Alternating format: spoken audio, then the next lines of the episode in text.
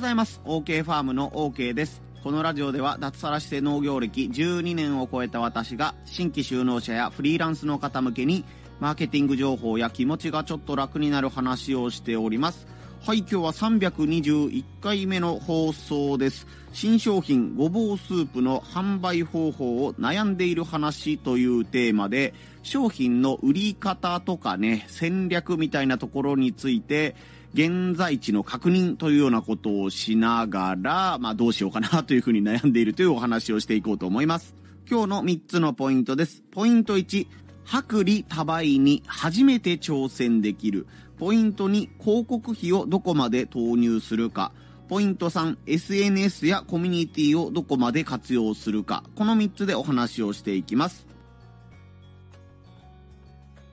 はい、まず前段というかね、僕の状況についてなんですけども、僕は広島県でごぼう農家をやってまして、ごぼうのね、加工品作りに今挑戦しています。実質取り組むのが、まあ、第2弾、第3弾というような状況なんですけども、すでにバリバリごぼうというね、あられを、あられ菓子のようなね、ごぼうを使ったあられ菓子という商品はすでに完成していまして、まあそちらの方が順調なので、今新しい商品、ごぼうを使ったスープというものを作っているところです。玉ねぎの中にごぼうの粉末を入れるというようなね、ごぼう玉ねぎスープみたいなものを考えています。でですね、昨日ですね、ついに商品が届きました。はい。中身だけ届きました。あのー、アルミパック10、10センチ ×10 センチぐらいの、えー、アルミに入ってて、えー、粉が入ってるんですよね、その中に。で、お湯を注いだら、袋からね、その粉を出してお湯を注いだら、スープ出来上がりというものがね、現物が届きました。ね、大量の段ボール箱が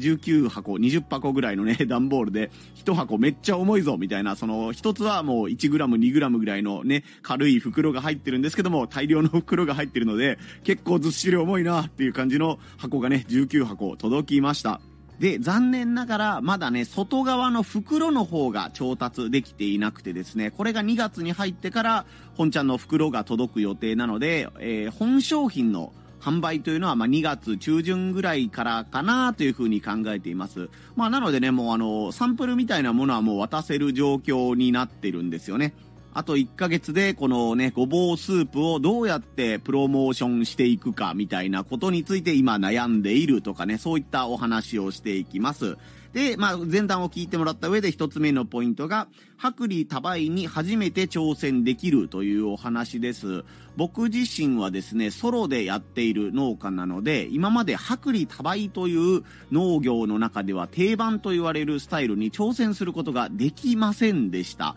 農家だったらね、どんどん面積を広げていって、めちゃくちゃ大量の人参なら人参1日に1000袋出せますよとか1万袋出せますよという前提条件があった上で、スーパーとかね、市場のバイヤーさんと価格交渉をしたりするということはあるんですけども、僕はもうせいぜい1日出せても50袋だろう、だろうなとかいう自分の労働力が足りないという、えタイプの農家だったので、もう薄利多売ということを今までやることができませんでした。で、加工品作りをすることになって、前、先ほど紹介したバリバリごぼうというね、加工品第1弾の商品がいい感じに売れていったので、そのお菓子を作る方法もある程度外注化して、自分の手元を完全に、完全にではないんですけども、ほとんど離れた状況なので、自分は生のごぼうをまとめておくれば、もうお菓子が大量にできるという体制がようやく整いました。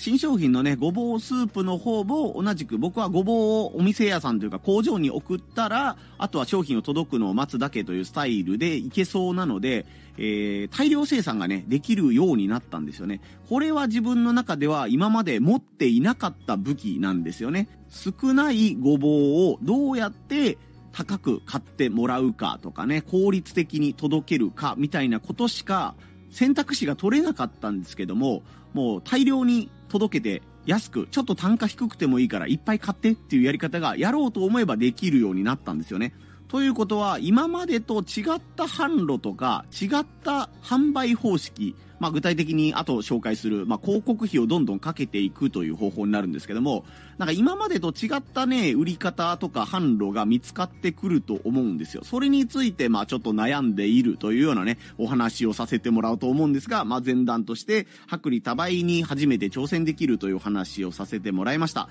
二つ目のポイントが、広告費をどこまで投入するかというお話です。先ほど申し上げた通り、僕は今まで薄利多売という武器がなかったので、自分から広告費を払っても絶対に赤字だったんですよ。まあ少なくともちょっと黒字だけど、広告費が、えー、大きいから利益どんどん消えてっちゃってるよねとか、何のためにチラシ入れたのかわかんないよねとか、何のために SNS 広告打ったのかわかんないよねっていう状況だったんですよ。本当に。あの、笑えない話なんですけど。なので自分は広告費を集めかけずに SNS でね、フォロワーさんと交流したりという方向で、うん、単価が少しでも上がるようにとか、リピートしてもらえるようにみたいなところにね、軸足を置いていました。でも今度は自分が大量生産できるということになったので、まあ、SNS、インスタとか Facebook みたいなところの広告に、このスープを飲んでみませんかとか、このお菓子を食べてみませんかっていう広告を上げることで、いい感じにビジネスというか、その自分の方の売り上げが、えー、なんていうかな、広告費をかけた甲斐がある売り上げが出てくるようになるんじゃないかなというふうに思ってます。また、あのー、以前も少し紹介したんですけども、アマゾンの方でもこのね、お菓子とスープを販売できるようにしようと思ってるので、アマゾンの方でも広告を表示させるとか、Google の検索画面でも広告を表示させるということがもうできるようになります。まあ、お金をかけたらね、前からでき、できるようになってたんですけども、僕の場合はそれをかける価値が、え出てきたということで、まあ、となると今度は、どこに広告費をかけようかなとか、何万円ぐらいまでなら広告費をかけてもいいかなということが、まあ、楽しみでもあり、怖いところでもありということで、えー、悩んでいるという感じですね。今まで自分で広告費をかけて商品を売るということをやったことがないので、Amazon に広告費をかけるのが効率がいいのか、それとも SNS を見ている人に広告を届けた方がいいのか、場合によっては地元のローカルラジオとかローカルテレビとかに広告を出してもらうとか、テレビ出演、ラジオ出演させてもらって商品 PR をする方がいいのかなど、お金をどこにいくらまでかけるかというところがね、楽しみでもあり、うん、やったことがないので分かってないなという感じで、いろいろと悩んでいるという状況です。まあ今まで YouTube とかね、SNS を見ている中で、広告っていうものが出た時に、ああ、またもう YouTube 見ようと思ったのに広告が流れてくるわ、うざいわ、みたいな感じでね、広告イコール敵みたいな感じでこうずっとものを見てきたわけなんですけども、改めてね、こう自分がお金を出して広告が出す側に立つとですね、目線が本当に変わっておりまして、今。この広告はなんでこういうね、あの、タイトルにしたのかなとか、なんでこういう人を起用したのかなとかね、あの、出演者ですよね。役者さんになんでこういう年齢層の役者さんを起用したのかなとかね、えー、この画面の切り替えが、あ、やっぱ3秒以内に次の画面に切り替わってるなとかね、うん、どいろんな広告を見て、自分が広告を出すんならどういう広告がいいんだろうとかいうね、脳みそになってます。まあ、ワクワクしてるところでもあるんですけど、改めて広告って難しいなとかね、それこそ言い出したら、文章ベースのテキストの広告と、さっき言った YouTube の前に並べられる5秒のあの動画 CM と、こう、音声で流れてくるね、あの、Apple Podcast とか Amazon Music みたいなものを聞いてたら、ね、あの、この広告が邪魔だと思う人は、なんとかかんとかの有料会員になれば、この広告を飛ばすことができますみたいなとか流れたりとか、いろんなね、タイプの広告があるんですけど、僕の場合はどの広告が向いているのかとか、ごぼうスープの場合はどの広告が向いているのかとかね、そういったこともね、楽しみながらではあるんですけども、いろいろ悩んでいるという状況です。ということで、2つ目のポイントが、広告費をどこまで投入するのかというね、悩みがあるというね、お話でした。そして3つ目のポイントが SNS やコミュニティをどこまで活用するかというお話です。僕もこうやって毎日音声配信をしているので、ね、毎日、あ、大体これぐらいの方が自分の音声をなんだかんだで毎日聞いてくださってるんだなというデータは集まってますし、X とかね、インスタの方も、あ、今1回投稿すれば、大体これぐらいの方が見てくれているんだとか、まあ大体これぐらいいいねがつくよねっていう感覚はまあなんとなくですけど分かっているつもりです。なので、まあ、インスタの方で言うと、フォロワーがね、3000人弱ぐらい、X で言うと、まあ、1600人、700人ぐらいいるので、まあ、もちろん全然ね、あの、中にログインしてないとかね、SNS 見るのやめたとかいう人もいるので、この数字が全部使えるわけではないんですけども、この力はね、SNS の力はもったいないなというふうにね、思ってるんですよね。今までは SNS のフォロワーが100人いるという状況だと、僕のイメージで言うと、営業マンがチラシを持って配りに行ける家が1000件、100件あるみたいな感じで、この自分の届けたい情報が、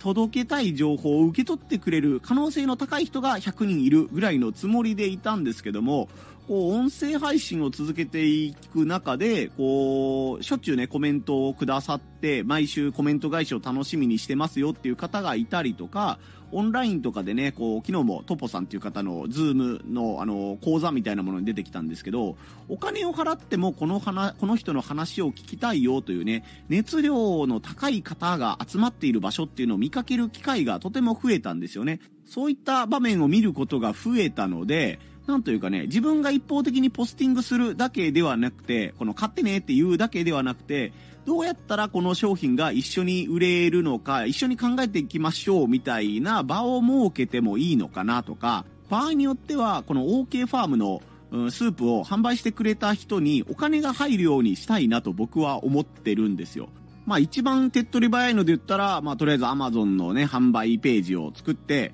ね、OK ファームのスープがここで買えますよっていうものを作ったらですね、ね、自分の知り合いの OK ファームがね、新しい商品出しましたよっていうそのリンクを使ってもらったら Amazon から紹介料がもらえるという形はね、まあ、あの、絶対できるというか、あの、どなたでもできるような仕組みはまあできるかなと思ってるんですけども、まあでもそれ以外にも何かうまいことね、この、自分、僕がいて、OK ファームがいて、そのフォロワーさんがいて、そのフォロワーさんが、うん、なんというかその、自分が広めたくなるような動きみたいなものが作れたらいいなーっていうことをね、なんとなく思っているという状況です。まあ自分の周りにいるフリーランスの学校の周平さんっていうのが自分のね、えー、ブランド、ライフスタイルブランドでもあるリブライクアキャットっていうね、NFT を広げるのにすごいね、えコミュニティの力がやっぱり大切だよっていう風なね、えことを言いながらそれを実践されている姿を見て聞いていますし、最近で言うと、あの仮想通貨とかね、あのビジネスとかにすごい詳しい池早さんっていう方が、フィナンシェっていうね、アプリの上で、今から自分たちの商品を、えー、広めていくのに、みんなに盛り上がってもらうにはどうすればいいのかっていうことをすごい考えながらやって、なんかね、本当商品販売前からそのアプリが盛り上がってるとか、その商品を早く買わせてくれみたいな仲間がすごい集ってきているっていう姿を僕は間近ですごい見てきたので、この1ヶ月ぐらいですね。商品販売までね、あの1月の中旬に販売なんですけども、12月から盛り上げていきましょうみたいなこと言ったら、もう3、4千人ぐらいの人がね、うおーって熱狂して、早く買わせろって、お金はもう用意できてるぜみたいな盛り上がってるのを見てきたんですよね。まあもちろんそれは池早さんの今までの影響力とか信用力の積み上げみたいなものはあると思うんですけども、そのなんか仕組みみたいなものに関しては、大企業であろうと、インフルエンサーであろうと、この弱小農家であろうとね、フォロワーがまだ5人10人しかいない人であろうとも、なんか考える方法、考えるべきポイントみたいなのは同じだと思うし、5000人、1万人をいきなり集めろと言われたら無理かもしれませんけど、まあね、100人、200人だったらもしかしたらね、あの、スープ買いたいよっていう人が集まるかもしれない。その100人、200人の中から、いや、毎週スープ買いたいよ。毎月スープまとめ買いするよっていう人が、10人でもいたらですね、もうそれだけで月に、あ、この人のためにスープはこんだけ作っておかないといけないなとか、うん、スープが毎月これぐらいの売り上げが立つよねっていうね、自分の精神安定剤のようなものにもなると思うんですよ。だから、まあ、ここは広告費をかけるとは全然別の軸にはなるんですけども、自分のファンを増やすとか、自分のコミュニティを作るみたいなものとかね、そういったところにも、どこまで時間を割くべきかとかね、どういうやり方でやるのか、やるのがいいのかなというところをね、今考えているところです。まあ、あの、ここに関してですね、あの、最大の、あの、懸念事項というか不安なのは、僕が秋っぽいところなんですよ。ね、自分自身が熱量を維持できないというところがあるので、それこそさっき言った池早さんなんかで言ったら、もう2、3年かけて自分のその商品を開発するために、うーと、作戦を練るところから、コツコツコツコツ積み上げていくのが、もう習慣のように当たり前のようにやってらっしゃる方なので、その周平さんというか池早さんとかね、ほんま1年後を見据えて、この商品販売のために頑張るっていうことができるんですけど、多分僕の場合は、しかも初めて取り組むと、取り組むということもあって、途中で、やっぱりめんどくさいからやめたってなりそうなんですよ。あの、中途半端な絵を描いてしまうとですね。そうなると、最初のうちにね、あの、僕頑張るんでついてきてくださいって言って、ついてきた人がいるのに、なんかね、自分が途中で投げ出したくなるけど、でも、誰かついてきてくれてるから、投げ出すわけにはいかないっていうので、申し訳ないみたいな気持ちになるのも嫌だし、かといって、その人がいるから、自分はあんまりやりたくなくなったとか、別のやりたいことが見つかったのに、こう、この もやもやした気持ちのまま、えっ、ー、とね、あの、そのじ、自分の最初言い出したことを続けないといけないっていうのも嫌だなっていうのを、まあ、この、音声配信を聞いてる方はコアな方が多いので、この、内側の内側まで言うんですけど、あの、自分が言い出したのに途中でできなくなったら嫌だな、みたいなこともちょっと考えているね、というお話でした。いつも言ってますけど、僕は怠け者なんですよ。こういうところはまさに本当に社会不適合者だなとかね、本当に秋っぽいんだなとかいうふうに思ったりするんですけども、自分をちょうどいいペースで見張ってくれる人とか、なんか僕のこの内面とかが分かった上で、ああ、またこいつめんどくさがりのモードが来たなとか、まあそういう時はこうやって引っ張っていけばいいんだよねっていう、僕をマネジメントしてくれる人がいるのであれば そういったことにもどんどんチャレンジしていきたいなと思うんですけども、自分が前面に立って僕に全部任せてくださいっていうところまではね、ちょっと今いけれないんじゃないかなとかいうこの生意気なことをというかね、自分で売りたいと言いつつね、あのめんどくさいことは嫌だっていうこの矛盾したというか、そんなできるわけねえだろうとかいうことを思ったりしてるんですけども、まあそこら辺もね、あの上手に、えー、自分自身の性格というかもう個性だと思ってますので、よし、この度だけは頑張るぞということになるのか、いや、やっぱり他の人に迷惑かけるのが自分の中ではストレスになるので、えー、今回はちょっとね、あの、広告費をどんどんかけてコミュニティ作りはしませんという方向になるのか、わかんないんですけども、そこら辺もまた、生温かい目で見守っていただけたらと思います。はい、ということで今日は新発売するごぼうスープの、えっ、ー、と、なんというかな、販売戦略みたいなものについてお話をしてきました。まあもちろん今まで既存の道の駅とかスーパーとか商社さんに出すとかいうのはね、あの、お菓子、バリバリごぼうの時と同じくやっていくんですけども、余ったね、余力というかお金とか自分の時間を広告費に全振りしていくのか、SNS とかコミュニティみたいなものを上手に使っていくのか、もしくはね、それを併用していくのか、みたいなことが楽しみでもあり、考え出したらめんどくさいなと思ったりとか、そういうふうに思っていますというところを、え紹介させてもらいました。まあ、販売戦略についてはいろいろと悩んでいたり、めんどくさいなと思っているというところはあるんですけども、こうやって僕の音声配信を熱心に聞いてくださってる方とか、SNS で普段からコメントくださる方とかね、応援してくださる方には、いい条件で、なんか、僕の商品を買ってほしいなとは思ってるんですよね。それは、あの、一般の人よりも早めに商品が手に入るとか、今まだね、あの、外袋ができてない状況なんですけども、いや、外袋なくてもいいよ、試しに飲んでみたいよっていう方がいたら、そういった方にもね、あの、先行販売みたいな感じで、なんか、プロトタイプというか、まだあの、うん、あの、完成はしてないんだけども、あの、味は楽しめるのでということでお届けしたりとかね、そういったなんかね、あの、エコひいきはしていきたいと思ってるんですよ。いいい意味でのエコひいき。ね、普段応援してくださってる、普段のご愛顧に感謝してみたいなことはやりたいかなというふうに思ってますので、あの、戦略とか応援とかそういうのどうでもいいから、とりあえずスープ飲んでみたいぞっていう方がいたらですね、えー、またこの音声配信とかね、僕の SNS をチェックしていただけたらと思いますので、あの、販売戦略とか、その応援とかコミュニティとかには関わらんけど、とりあえず買ってもいいぜっていう方はね、引き続きこの音声配信をまた聞いていただいたらと思いますので、情報公開、多分、音声が一番先かな。やっぱり最近の流れで言うと、音声配信に一番ね、応援してくださる方が集まってきてる印象があるので、まず音声声配信で、ね、あの、先行情報みたいなものを発表して、その後、X とかね、えー、違う、インスタとか違うところで、今こうなってますっていうので、ね、一番早い情報は音声にあります、みたいな状況を作っていきたいかなと思いますので、今後とも音声配信の応援をよろしくお願いいたします。はい、こんな感じで農家の方やフリーランスの方向けにマーケティング情報や気持ちがちょっと楽になる話というテーマでお話をしています。音声配信のフォローがまたのか、まだの方はぜひフォローで応援よろしくお願いいたします。長くなったんで一言だけなんですけども、昨日はちょっとね、弱気な放送というか、体調が微妙ですという放送をしたんですけども、応援のコメントとかね、えー、ねぎらいのなんかいいねが普段より多かった気がするので、応援してくださった皆様ありがとうございました。あ、ちゃんと元気になりました。やっぱりね、こう、音声を取ったらちょっと元気になるし、その後ね、トポさんっていう音声配信仲間、フリーランス仲間と、ズームでね、お話をしたりしたんですけども、人と話していたら、まあ自分の好きな人と話をしていたら、いつものペースに戻れるというか、このうつうつとしたね、あの、なんとも言えない暗い気持ちを脱出できるというのもまた僕の特徴の一つなので、